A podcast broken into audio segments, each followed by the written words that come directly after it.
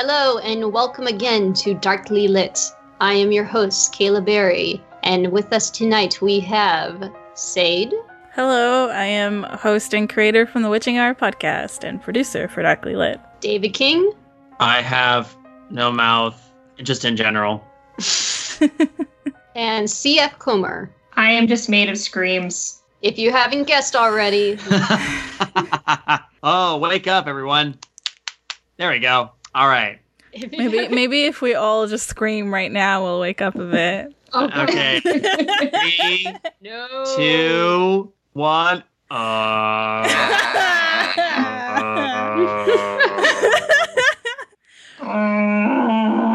So where you have like help. So we have read I Have No Mouth and I'm a Scream, a short story by Harlan Ellison, and possibly one of my favorite short s- horror stories ever. It is amazing.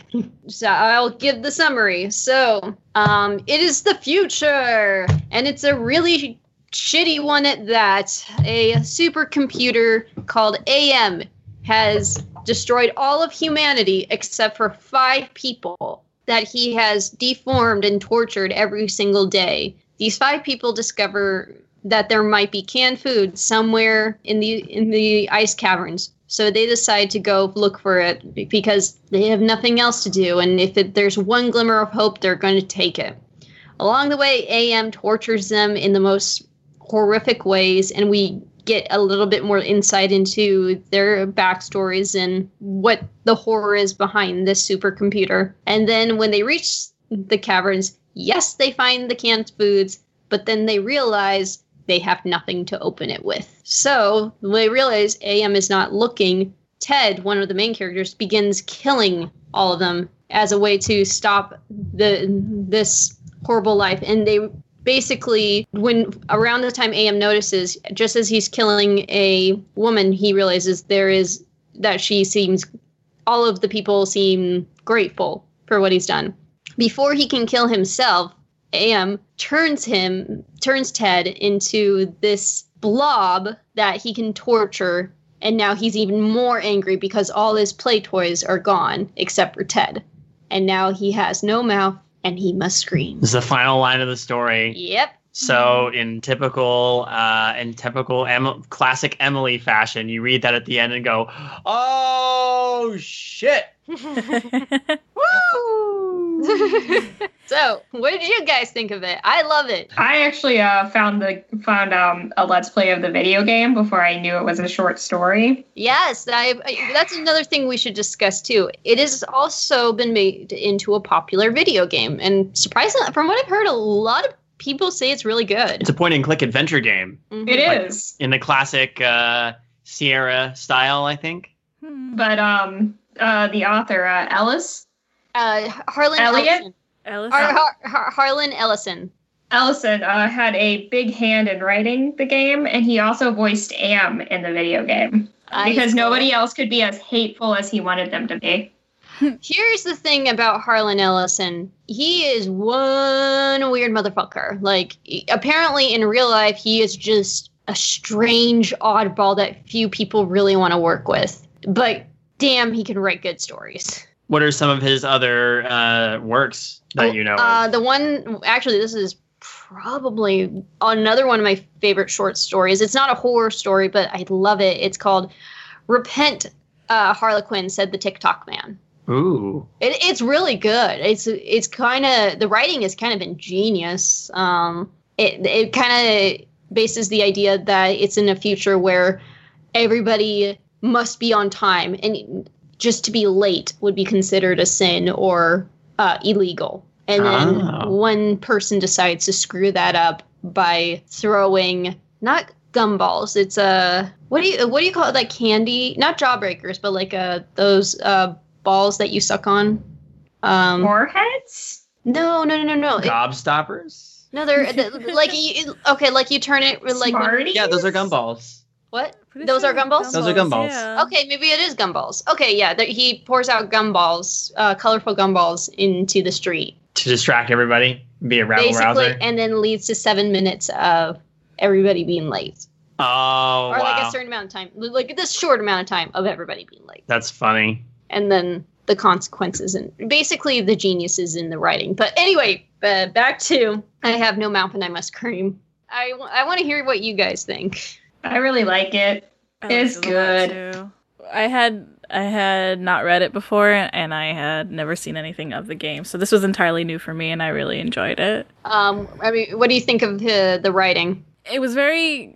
It was like we've talked about how like descriptive our our past picks have been. This was was kind of like a little more raw in the descriptions, if that makes sense. Yeah, I can see that. Yeah, I really enjoyed it. It, it gave you you kind of st- started to feel just kind of like how miserable these people are through those descriptions and like I just felt kind of like I enjoyed it but I was feeling horrible reading at the same time. Mm-hmm. mm-hmm. Yeah.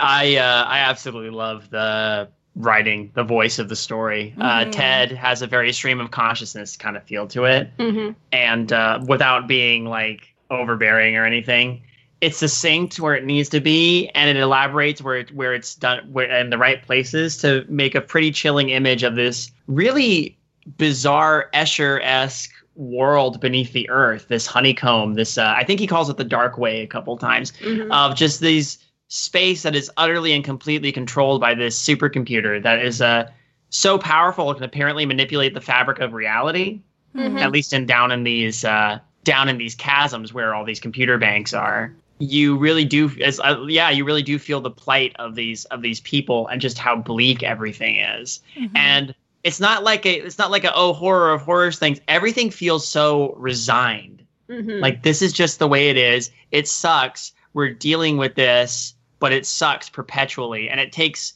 in my mind the tone of voice is like they've endured it really does give the sense that they've endured this so long that even the most horrible, most unspeakable things that happen to them are blasé at this point. That's how long they've had to deal with. They're almost almost desensitized to it, but not entirely enough because that would if they became desensitized to it, Am wouldn't have any fun with them. And I think that banality of the horror actually kind of helps get that, like the just the extremes that happen to them and the way Ted perceives it, uh, makes it all the more horrible. I I can definitely agree that because uh, didn't it say like they've been there for hundred and fifty years? 109 years. 109. I'm sorry. Yeah. That's still. Uh, I mean, if you think about that, they're, they're the same age dealing with this every single day for 109 years. Uh-huh. You can you can understand. It, it's like when you when it's the end when Ted is killing everybody, you realize he's doing this to save them. It's a mercy killing. It is Mhm. literally the definition of like like there's no story I think that better def- better um accentuates the idea of the mercy killing than this story. Uh, what do you think of the five different characters? Because um, surprisingly, they do separate them very well. Well, uh, I mean, Chelsea started to say that you had she had seen a let's play of the video game and knew about it before you read the story. hmm Uh, the Um, video game covers the characters like a lot more in depth. mhm. So, like uh, in the video game, you learn about Nimdok's like background, and well, really, you learn about all their backgrounds pretty thoroughly. Mhm. Because the char- it's Ted who is the main character, um, Nimdok, Gorrister, Benny, and um, Ellen. Ellen. Ellen, thank Oh. you. Because I the one that I mean probably the most interesting is Benny, who I think it's the most description out of in Yeah. the book at least. Yeah, you don't learn as much about uh, the three characters that get the most love are obviously Ted, Ellen, and uh, and Benny. Mhm. Uh, Nimdok and Gorrister, you don't really know as much about. L- Well, let's say let's talk about what's known in the book, and then Chelsea, you tell us what we you learn more in the game about them. Yeah, that'd be good. You've probably seen it more recently because I've never seen the whole game through. I've never played it, but after I read the story, and I should say I read the story years ago when I was a teenager. A friend of mine just said, "Read the story, tell me what you think of it," and he just pulled it up on my computer, and I read it. Go to him later, like, "What the hell was that? That was amazing." and then uh, it's only later I find out that there's a video game of it, and I watched a little bit of it. I'm like, this is interesting because this is so. In a lot of ways, it does match up, but it feels very different. mm-hmm. But we'll stick to the Well, well, for now, Let's stick to the prose version. Let's now. stick for the prose Hmm. version. What do we know about the characters from the prose? And then, uh, if Chelsea can shed some light more on these characters from the game, that'd be great. All right. Um, for well, for Benny, he's basically now ape-like, very dumb, uh, childlike, and in the past, before this, before he became uh, a tortured soul, he was brilliant, handsome, a doctor, professor, and gay. Which and now uh, the joke is like his or his sex organs are like huge, Mm-hmm. and with uh, Ellen, there the joke is she's now more of a slut than ever, and basically all the guys have her way w- with her every single day, and it's what AM just giggles while this is happening. Am also uh, with uh, with Benny made him um, heterosexual to torture him. Yeah, that too. Mm-hmm. Like the fact that that Am can do that is also pretty is pretty messed up. Benny, uh, and you actually you actually see the most significant change to Benny to kind of illustrate what happens during the course of the novel. Like you get the impression they've changed over time for a long time, but you actually get that moment where. Uh, Am blinds Benny and actually like basically breaks his mind and basically turns him into an ape, an Mhm. animal. hmm And then Ted. I mean, I mean Ted's our main character, but the most we know about him is a. Uh, do we call him Am or Am? What What would you guys prefer? I was calling Um, him Am. Yeah, he's Am in the video game. okay, Am. Yeah, but uh, uh, I mean, they, I think one of the key things is that he's am in all caps because it was an original. It was initially, you know, the the anagram, Mm-hmm. and then it just matches up with the idea, like you know, I think, therefore I am. Uh oh. Okay. Mhm. Okay. Mhm. That's smart. That's really smart. Actually, I did not think of that. Wow. You caught. I didn't catch on. Dang. Yeah, there's. I mean, the, it, I know. I know. It says, "I think, therefore, I am." Oh, and I got basically the idea I got behind is like he thinks and therefore he is he is real. Therefore, why can't shouldn't he just take power? mm, okay. But th- that didn't match up. But uh, anyway, uh, Amd doesn't change Ted at all, and Ted's like the youngest, so everybody kind of doesn't like him as much because Am really hasn't done anything to his mind or how he looks. Not until the very end. Right, right. Um, I kind of I kind of read that as like that is just Ted's perspective because he's our narrator. Right. Like, with Yeah, like, that there's we've no- seen, I would I didn't I didn't believe him when Am when uh, Ted said that that he was unchanged. Like because 109 years Mhm. you're gonna tell me that you're still okay. I don't believe you. Yeah. Right. And like Am already has proof of being able to go into someone's mind and change it. Mm-hmm. Maybe he could change Ted's mind and then just implant that idea that, hey, you've never changed. Oh, that's I mean, for all we know, he could be older than everybody, and he thinks he's younger than everybody. There, I mean, or you know, again, Am is insidious. It could just be Ted's own. Ted could have his own self-proposed delusions, and Am recognizes that, and that's his own torture. Ooh. Because like Am, were Am is a pretty Am is a pretty master manipulator of people's like emotions. Well, especially well, but specifically these five Uh, because what- he's he's had nothing to do but manipulate them for uh, over a century. So. uh, what were you Mhm. gonna say, Sade? just like so there's that part where he was crawling away from that noise where ted was crawling away from the noise and he's like i heard them laughing but then later on he's like i haven't heard ellen laugh in 109 years and i was like but but you did hear her laugh so that's just kind of like i don't think ted is all aware of anything anymore Right. Well, I mean, again, the, the, the, did anyone else get like the whole sense that like they say that they're that they're always being made aware of time, and yet there's so many places where time loses all meaning in the story to the point where it feels very almost dreamlike or Mhm. uh, or nightmarish. Mm-hmm. So there's a lot of like little tiny contradictions that Ted uh, makes to himself throughout the story. It just makes the whole thing even more surreal. Yeah, uh, Chelsea. W- w- is there anything you can add to from the game about these five characters? Well, uh, I Do mean- we want to talk about, like, let's just talk about the story first so that we can get that pure because it just. Okay. yeah so we can, we, can, we can go back we can go back through our our, our, our main five once we talk Oh, about yeah. them here so we have But- benny Um, not sorry, since we haven't said anything about Gorrister, but it was mentioned in the story that before Am changed him into a sad sack of emo, Mhm. um, that he was a conscientious objector. hmm Mm-hmm. yeah which is even worse because now i'm trying to remember how what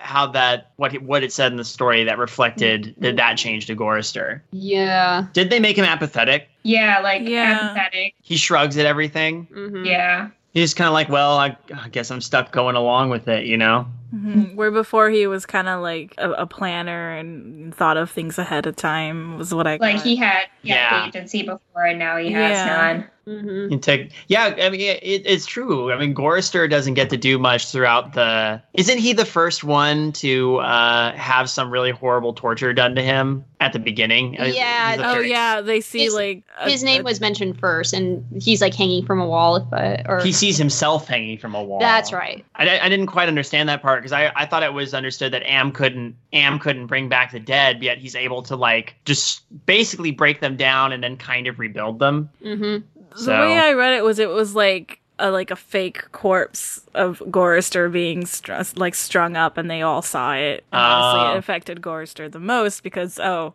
Hey, look, that's me dead. God, I Oh, wish you would just kill me already. yeah, Mhm. yeah, okay, that's yeah. Because at first, you know, when you're if you're not super familiar with the story, it's like oh. So he can just kill them and then clone them or whatever. That was the very first. But then it, it I like that that's there's that that weakness of Am's gets put in there pretty early on. Oh, Am would never kill us. If he kills us, he loses us. Mm-hmm. You know. So But you, I think you were onto something with the nightmarish part because I think that's what makes the story successful is because each day is a nightmare. It's a nightmare they can never wake up from. the the way that they move from place to place feels very dreamlike. They're never in the Mhm. same lo- yeah. And there's that whole section where it's just like and we passed through, you know, the Vale of Tears, and we passed through the Tunnel of Rats, or something like that. You know, Mm-hmm. I'm gonna quote. Do you mind if I quote, quote that real quick, like verbatim? Go for it. And we passed through the cavern of rats, and we passed through the path of boiling steam, and we passed through the country of the blind, and we passed through the slough of Despond, and we pass through the Vale of Tears. And that's never elaborated on. That's just all the eh, eh, locations they just went through uh, to get to the ice caverns. And I'm like, see, and that to me, that just going from this one strange environment to the next is without any explanation like the lot of this story without any sense of agency feels like a dream a twisted dream Mm-hmm. kind of also see it as just kind of like gaps in our narrator's memory. Yeah That's how I was taking it. I I mean that works too. Because he, I- he has them. I think you're right. Say that he's not he's not a narrator that can be trusted. Not because uh, he's not trustworthy or anything, but this is someone who's been tortured, and not only that, Am has twisted his mind to whatever he likes. Mhm. So this is of a man who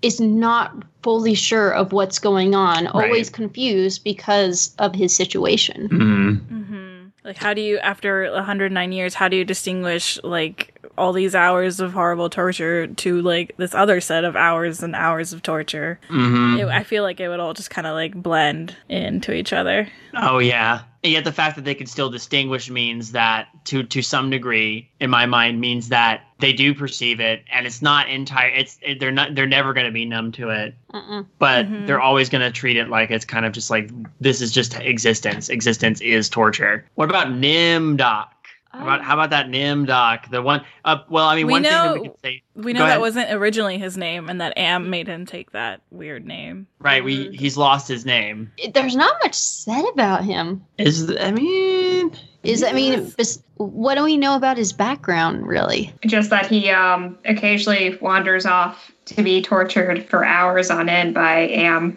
Mhm. alone. Right.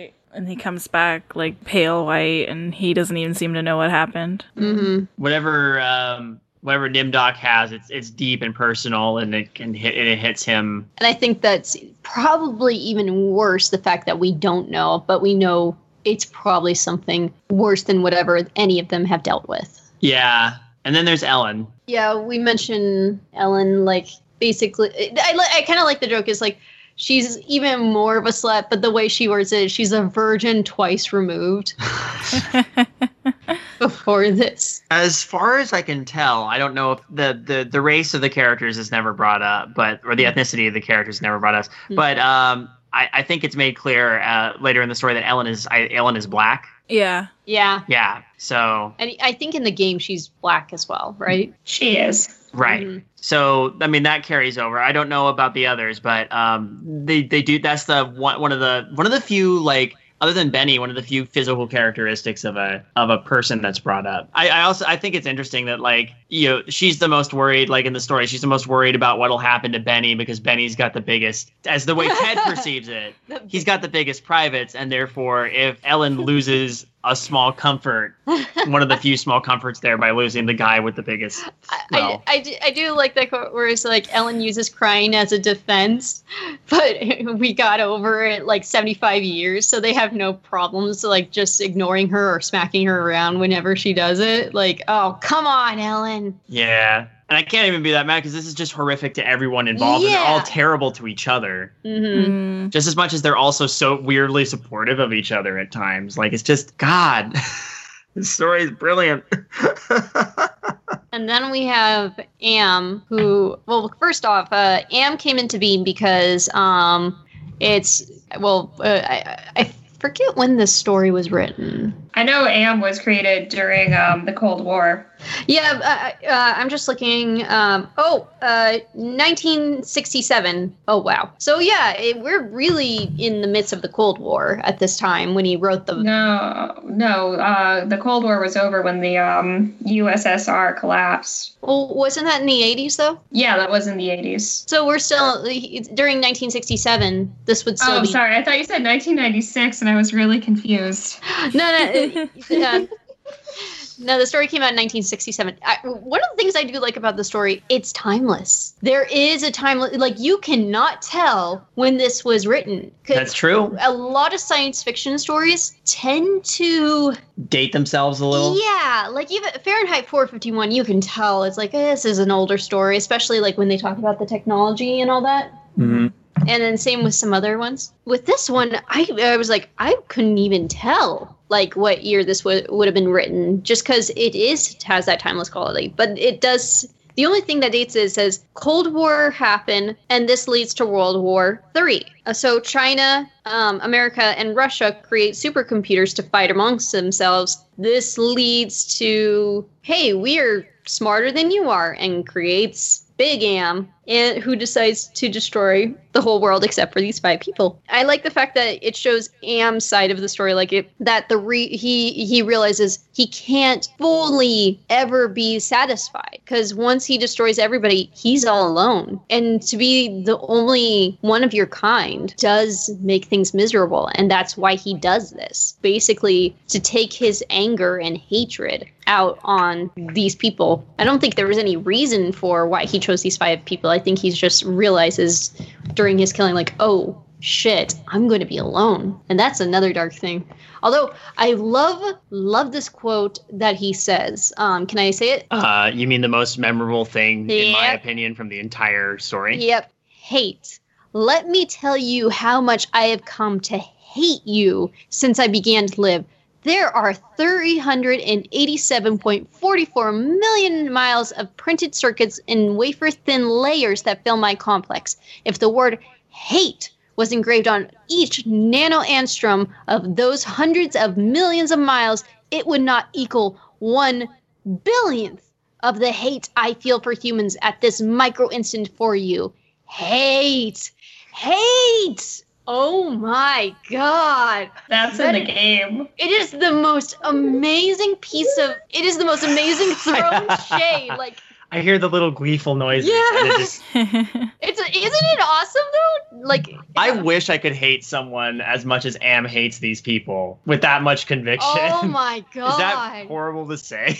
No, but that is like the most amazing description of someone saying how much I hate you. That is, ah, I mean, that is just. the- It's it's profound. yeah. It's actually profound. I want. I once actually uh, rewrote this for David, but using the word love. And actually, I, I forget how I wrote it, but like basically saying saying like uh, this is how many cells are in my body, and it does not equal one billionth of the oh, of the love I feel for you. Not on the podcast. Schmaltzy. I love you too. Yeah. So anyway, uh, I had to basically give quote of like awesomeness to this quote. Yeah. I remember too. Like I do remember distinctly. They opened the game with this, don't they? Yes. hmm Yep. Uh, It's so awesome to hear um, the author, whose name I've already forgotten, say that. Harlan Ellison. Oh yeah. Oh my god! Yeah, that actually, and the way he says it is really good. I've I've seen like the first few second or few minutes of the game, and I rem- just to see a little bits and pieces because that's how much I love the story. If you guys want to go see a let's play of the game, please do. At least to hear Harlan Ellison say that quote because he says it amazingly. Before we talk about the game, there is one thing to address. Am what what is great is like again, there's two areas where they mention that Am is fallible, so he's not God, and that's the Mhm. important thing. A, Am cannot travel. Am is permanent. Am is at this point, Am is the Earth, Mm-hmm. and Am is just a ball floating in space, and he's stuck within the Earth. There's really not much else that can be done about that. So, A, Am is a, a prisoner in his own mind. His own Mhm. complex. Uh, B, Am cannot bring back the dead, and C, Am does have brief moments where he doesn't have contr- where he can doesn't have control, and in that one micro, in that one moment of of uh, lack of um, lack of foresight, that's when Ted is able to kill the rest of his friend or friends. I say, the rest of his companions. And you got, I, I've always thought to myself, how did how did that moment get picked up on? When did Ted realize that he could do that? Why did he realize he could do that when he hadn't attempted it before? Well, I mean, what, what do you guys think? I don't know. It's hard to say because, like, there. I think he briefly mentions earlier how like they'd thought about it. They'd thought about suicide and how maybe they could sneak one death past Am. I don't know, like, what happened in that moment. It was maybe it's just there was so much chaos and like he. I think he said something along the lines of how Am would let Benny just eat his fill. So maybe Am was just so amused that he got distracted in all the chaos, and that's like That's probably true because he's not omniscient. He is not. He's seemingly omniscient, but not omniscient. Mm-hmm. yeah. So it's possible that while focused on that singular moment, like concentrating every filament on watching this torture happen, Am did not anticipate that uh, Ted would do something this ridiculous, Mhm. uh, noble. I suppose that's a question to ask. Because I think we were all agreed that what Ted did ultimately was for the for the best, Mm-hmm. right? Actually, yeah. Do you think what he did, um, killing his four companions? Uh, first off, do you think it was a selfish move on his part? Like, was it in just in the moment, or do you think he did it as a mercy? I think ultimately, like his whether or not he did it like with the intention of it being mercy or as a weird selfish thing doesn't really matter because he ended up doing the action. Mm-hmm. Yeah, and he ended up alone and wondering if he he actually did the right thing. What do, What do you think, Sade?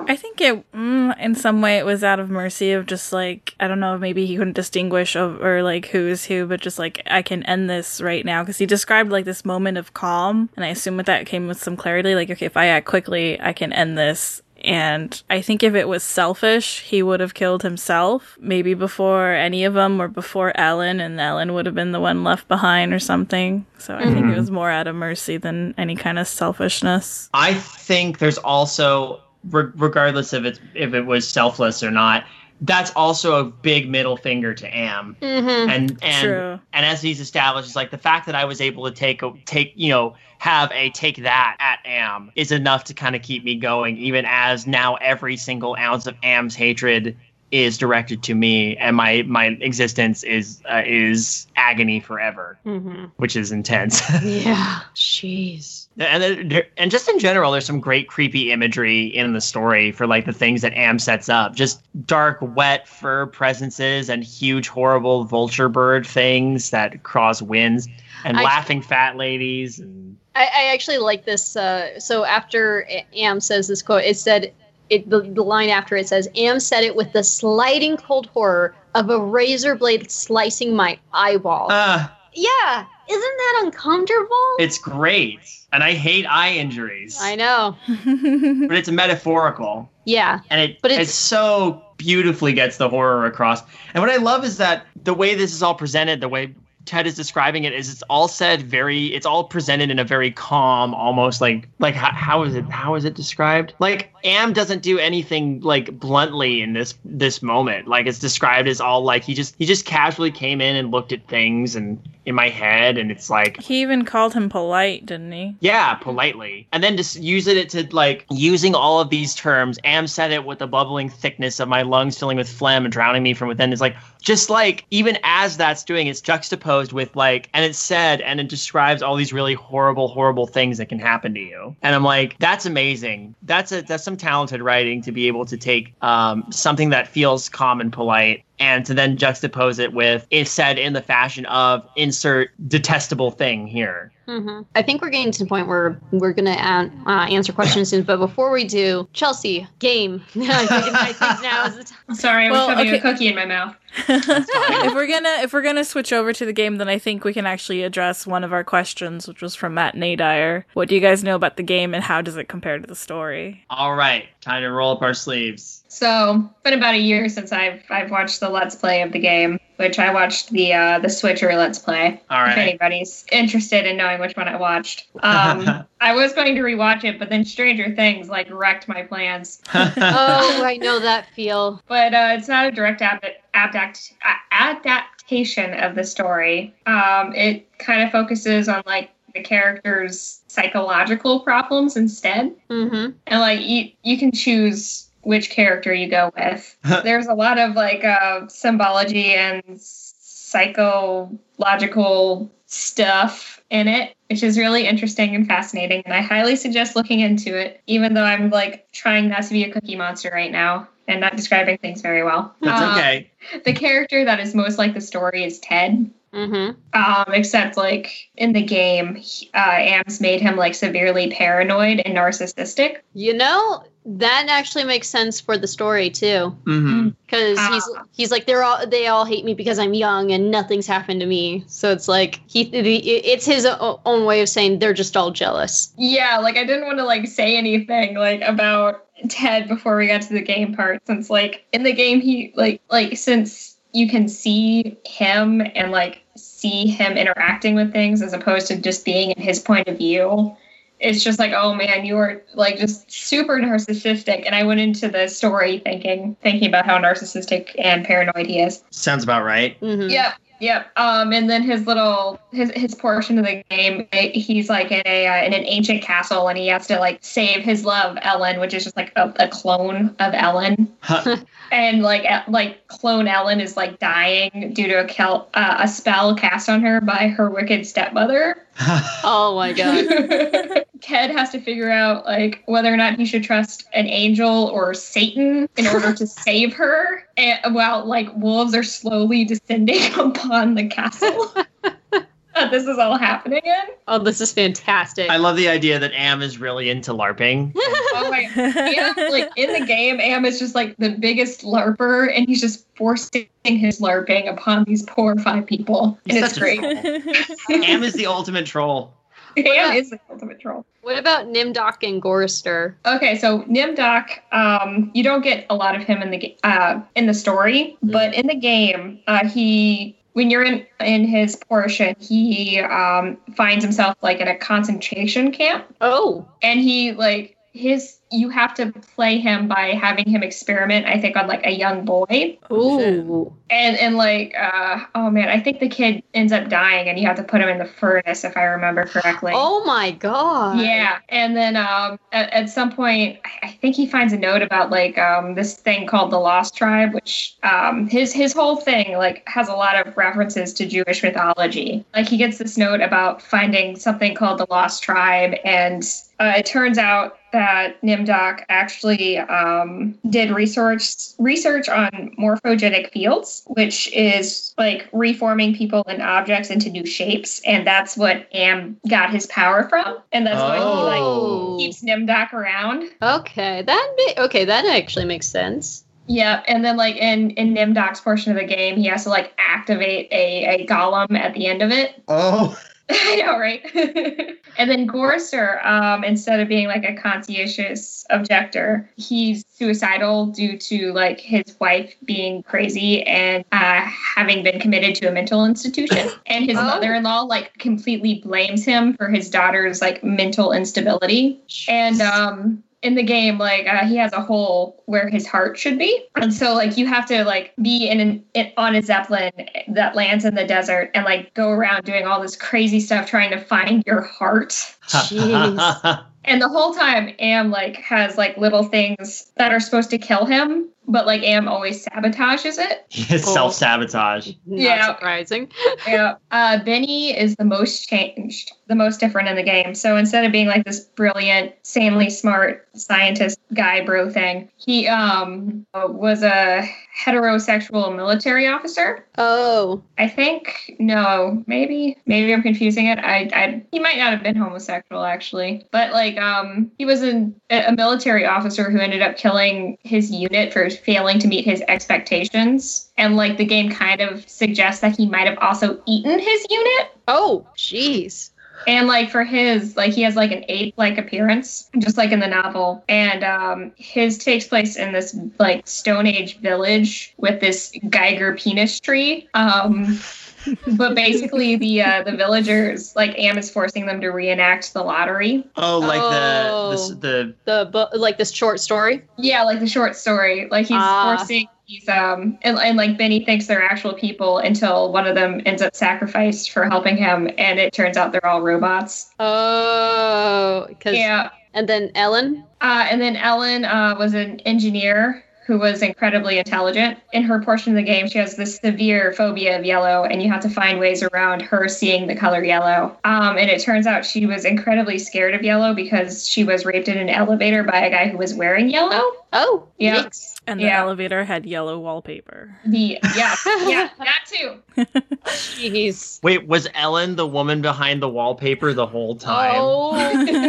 Oh, darkly lit cinematic universe. but like her portion of the game takes place in like this Egyptian temple with all these Egyptian uh, symbolic uh, symbols. Mhm. But it all has like really weird, destroyed um, electronic junk, and it's really Mhm. interesting visually. really Yeah. distinctly remember from it's been a while since I've seen Let's Play and I never saw the whole thing, but I distinctly remember both Benny and uh, Ellen's chapters. So Oh, I, I know. I just wanted to add this because I, I like it. Um, in order to defeat Am, they have to like shut down his id, his super ego, and his ego. Oh. if I recall, don't you get help? Uh, spoilers for a very old adventure game. Don't you end up kind of getting helped by the the consciousness of one of the other supercomputers is still kind you of buried actually in Am's get help from um, the Chinese supercomputer and the Russian supercomputer, but not the American supercomputer.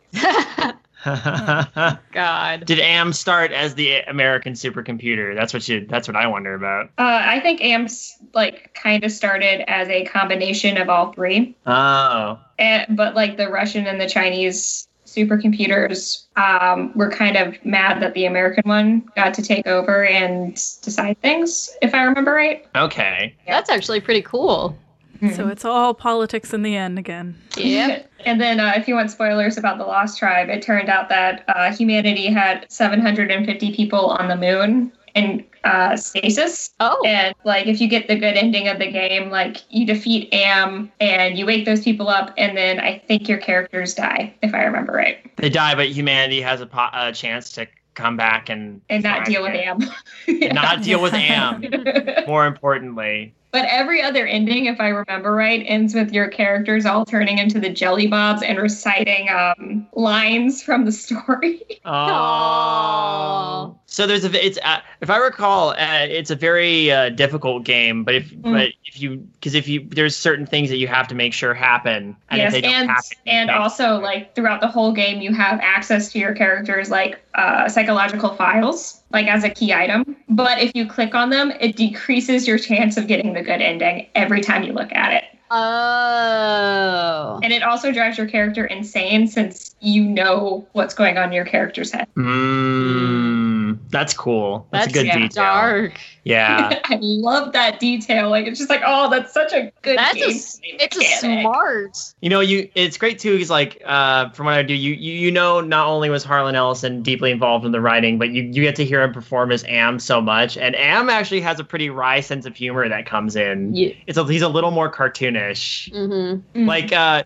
do you remember the bit when they're they're in uh, Benny's chapter? They're trying to call him, and he he starts to do the whole God shtick, and he just kind of goes yada yada yada, et cetera, et cetera, and then sends like a bolt of lightning down from the sky. Yep. Uh, I need to see a let's play of this. We This should- sounds we should watch this sometime. Yes, That'd Yeah, fun. you guys should watch the Switcher one because I love Two Best Friends and I highly recommend them. Do they get the good ending? Yeah, uh, I think so. Yeah, I think so. want to see the good ending Mhm. Uh, so because this has, this actually has the potential, unlike the short story, to end happily somehow. Yeah, and like you have a like you have five bad endings and one good ending. but the fact that there's that that's already a step up from there's no way any of this can. Well, actually, I'd say this. Oh yeah, end- I, I what? forgot. Um, in the game, they actually um they reference the story saying, "Oh hey, you you remember that one time where where uh, Am sent us for those peaches, and then none of us had a can opener." Remember that time he said we could kill this bird, and he sent us bows and arrows and a water pistol. Remember that time where he said you'd take me to prom, and he never showed up. Am is such a bastard. yeah, he is. So at Jeffro Reading uh, says, tag yourselves. Which tortured soul are you? oh my goodness. I I am Gorrister. Hi, I was gonna go with Gorrister too. I am. Oh my gosh, you guys! I am also Gorrister. we are Gorst. I think we're all conscientious. Are we all conscientious objectors, or is Did that the all idea? or is it just more like if you're in a situation like that? What? Did we all put our wives in the mental institution? Um, well, I mean, I have yet to find out, but we'll see. oh. My fiance is sitting right next to me. yeah, I know. there is a chance that'll. But that was a, that was an easy question. Wow. I I also think maybe it's because I think to myself, man, if I was in that situation, I probably would just shrug and go along with it. 'cause I don't know what else to do. Exactly. Uh, then at Zithulu says, "What do you think Am did to the protagonist at the end?" He made him Into a incapable. Of, jelly bob. he's a jelly bob. Jelly He's a bob. Jelly I like that. bob. jelly term. I love the description they used for the story too. he he's a he's a beach ball of infinite jest. But then he has like he has like holes for where his eyes and steams coming out. I mean, what a great description. Also, he's he's soft and round enough that I, I just imagine that for the rest of eternity, Am is just punting him around through his innards like a giant pinball machine. well, it- or like like a volleyball. Yeah. Aw. Aw. I have just- no out, and I must get the high score. and now we have the epic of all epic questions. Four of them from Alex Hatzberger. It turns out Alex Hatzberger says it's one of my favorite pieces of short horror out there, and I've read it dozens of times. I wish we could have brought him on, and then.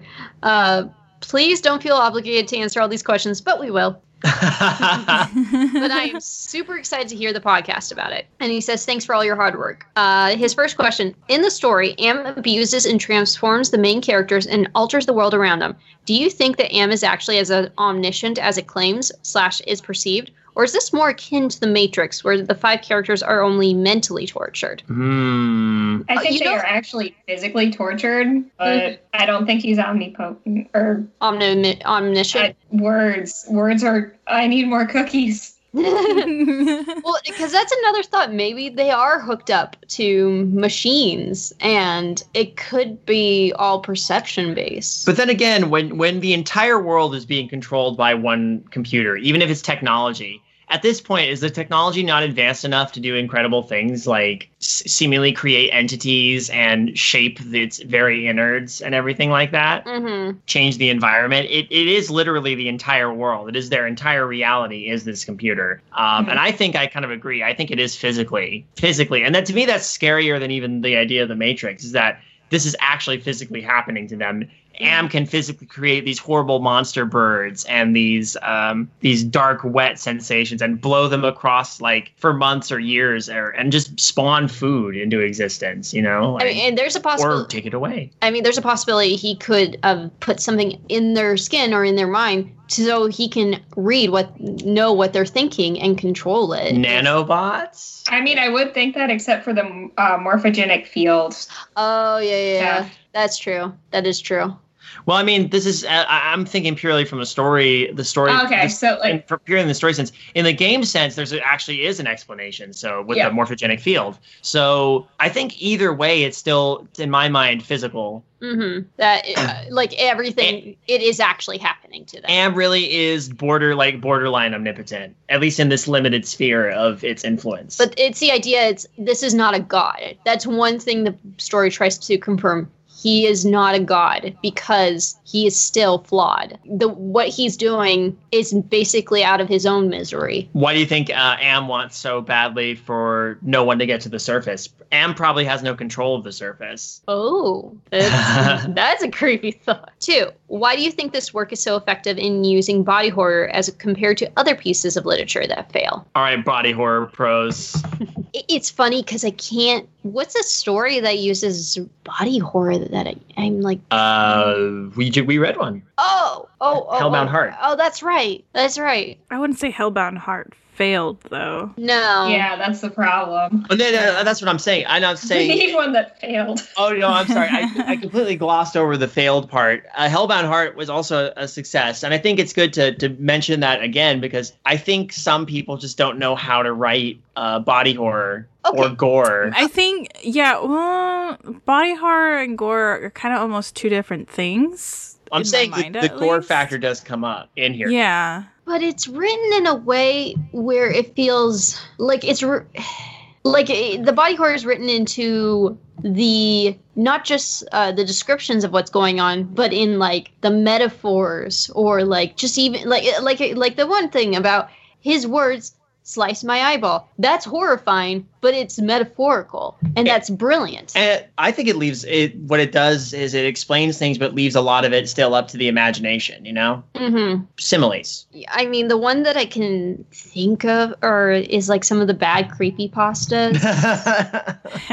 where it just feels like torture porn. For me, that, that that's torture porn because that's just gore. That's that's all it is. Body horror. What I've always thought of it as more of like decay or the process of the body changing mm-hmm. in like a really foul way. So like mutation or like like how we see how Benny's being changed uh, into this ape-like man. That's the body horror right there. Or how we get the Jelly Bob, Ted, the Jelly Bob at the end. That's the body horror. not Oh, yeah. the- for me, the the you know slice the eyeball open. That's that's a gory little depiction that I really liked. But um, I don't know if I'm making. No, you're you're, you're actually making more. You're actually making more sense than I think I, I would be because like you're you're right. Those are distinctly different things, and hmm yeah, the the real body horror. I mean, you think you again, you think about Ted or at the end or Benny near the beginning. The way they explain the scarification, making him slowly look more and more like an ape.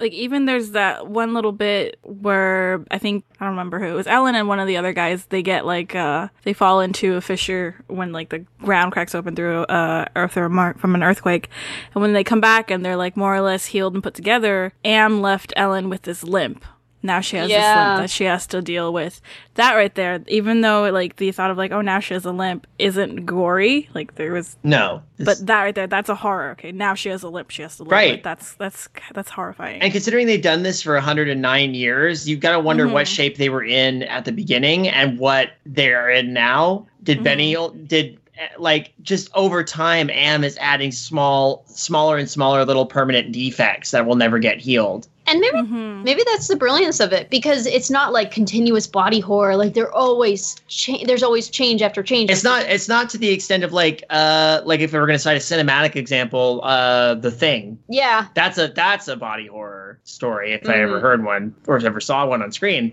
But th- that one is is you know real big and real elaborate and over the top and cool. But uh, I mean this this is a much more this is a much more subtle kind of body horror. Mm-hmm. And when it does happen, it it punches a little bigger. Like what because every other thing that's happened is done over the course of like centuries, and then at the very end, Ted is an utterly different thing, and I assume it happened very quickly. Mm-hmm. And that Or probably. do we? Did it happen that quickly? Because Oh. he describes he doesn't even know. Like, didn't he say it took him like months to say just the word now Yeah. at one point? So Well, I mean, that's I, I assume the change happened quickly. I'm not sure if Ted getting used to it, if that could be even described as being used to it, uh, would take time. But he said he just, he wasn't even sure if it was ten months or longer. Again, he starts as the story goes on, he just loses more and more of his uh, sense of time. So mhm. anyhow, Third question: Why do you think Am is so filled with hatred for humans and humanity, despite the fact that it can clearly create, despite what Ted says? Well, as I, I mean, as I mentioned before, um, Am, I mean, he he's lonely, or it, not lonely, but like here's so much. Here's the thing: once every all humans are gone, he has nothing. He can create whatever he wants, but he it's still him. There's no autonomy. It's all there's no um. There's No. there's a hmm? Oh, uh, I was gonna say like no other beings, kind of like with Frankenstein monster. yeah Mhm. yeah. Oh my God, Am is a Am is a modern is like a uh, supercomputer Frankenstein. When you think about it, I think he's also kind of angry because um, if you think about it, he has no way of moving really. Like Yeah. he can't leave the planet. He can't do anything. He can't go for a walk. He has no actual body of his own. He's just the whole planet essentially. right? Like if you're made to be like that, like wouldn't you hate what made you? And that's another thing. He hates the he hates his creators. Mm-hmm. Hum, like humans created him, Right. and now Humans created him for like a a war scenario. Exact yeah. Killing was all he understood for a while. Exactly. And now it's like they gave him this existence that he really doesn't want because he is stuck. Think, He- think about it. If you were just there by yourself, there's nothing there. You know everything you're going to do. You perceive everything you're, that's going to happen to yourself. When you're in complete control of your universe and your world like that, it becomes very, like we described, very strapped in a box. Having five people that aren't you, even if they're smaller than you, even if they're insignificant, there's the possibility for surprise. There's the possibility for variation. Entertainment is key when you are when it's not coming. I mean, you can entertain yourself. Don't get me wrong, but it, I think part of what's so important about social interaction is that other people have ha- you're not you is is surprise and in and enjoyment and entertainment of. I'm not saying this very well. no, but Am needs something outside of himself to keep him occupied. exactly. And if he doesn't have that, he's just gonna he's just gonna go even more insane from boredom. Uh, were there any other questions? uh, there's one more. Who won in the end, Ted or Am? Ted. I don't know. I feel like there was no winner. Yeah. Yeah. I don't, because Am loses a bit because now he has only one plaything that he can give all his hatred into. And now, but Ted has like a bit of relief that the others made out alive, but now he is stuck. Made out alive. Or, or made out dead. Or basically, they've escaped this hell where he is forever trapped, basically tortured every day for the rest of his life in the most horrible ways possible. And the rest of his life is indefinite because Am can keep him alive for as long as Am exists. Yeah. And now Am has to concentrate his hatred on this one creature. The only thing that can now be any variation, any entertainment to him. And really, just to make sure that his entertainment doesn't kill himself, he has to make him more boring when you think about it. Mm-hmm. Mm-hmm. He's got a ball. Throwing a ball around, I mean, there's a lot you can do with a ball, but throwing a ball around after a while gets kind of boring. Yeah. Am's just going to be perpetually more frustrated through all eternity. And even though he's taking out Ted, Ted can sit with that satisfaction that he screwed over Am. mm-hmm. So, So but- I, I'm personally in the camp that Ted won because even in the back of Ted's head as he's being tortured for all eternity, he said, "But I still fucked you over just a little bit. I can keep that satisfaction." it kind of reminds me of like a prisoner, like in a cell, and they have a ball, and now all they to entertain themselves, they just throw a ball against the wall and keep. Again, Am has the ultimate pinball machine set up. You and can he's just not allowed to play hacky sack. I Am have no feet and I must play hacky sack. Am can see how many times uh, Ted can bounce when thrown from a great height, and then see if he can beat that record every time. I, that's all the questions. Do we have any last minute comments? I like this story. I really like this story too. I, I think sci- I think if if this is not if you are someone who's into horror in general, but especially into horror with a more sci-fi bent to it, this is a shining example of that. Especially if you weren't familiar with it, take note. This uh, it- it's really well done. Mhm. I like the story. I've always liked the story. It was a good read. I really enjoyed it. I'm kind of I'm tempted to propose something here because, like how Alex mentioned, he's read it so many times. I know uh, Abysme was looking forward to this one. I kind of am curious, like what they would each have to say. So maybe if there are any listeners who really want to comment, would want to send us in maybe a quick little recording of what they think of the story. We'll play it at the start of the next episode. Ooh. Ooh. What do you guys think? Yeah, I would like that. That's a good idea. Yeah, let's open it up to folks who want to share their thoughts. Cool. Okay. Yeah. Hey, um, this is this is a look. We're we're just leading this book club, but this is a book club for this is a this is a, a book club for for everyone. And Yeah. we've gotten a lot of great feedback from people in terms Mhm. of like the questions they've sent. But I, I'd like to hear what our um, I would like to hear what our re- what our listeners think. Same here. mhm. All right, so we'll put that out there, and then I'll put maybe a little more instruction to it uh, in our show notes. Okay, And who knows, maybe we'll make that uh, a regular thing. if enough people step up to do it, it would be Yeah. a great feature to have. hmm hmm All right, All right. So good idea.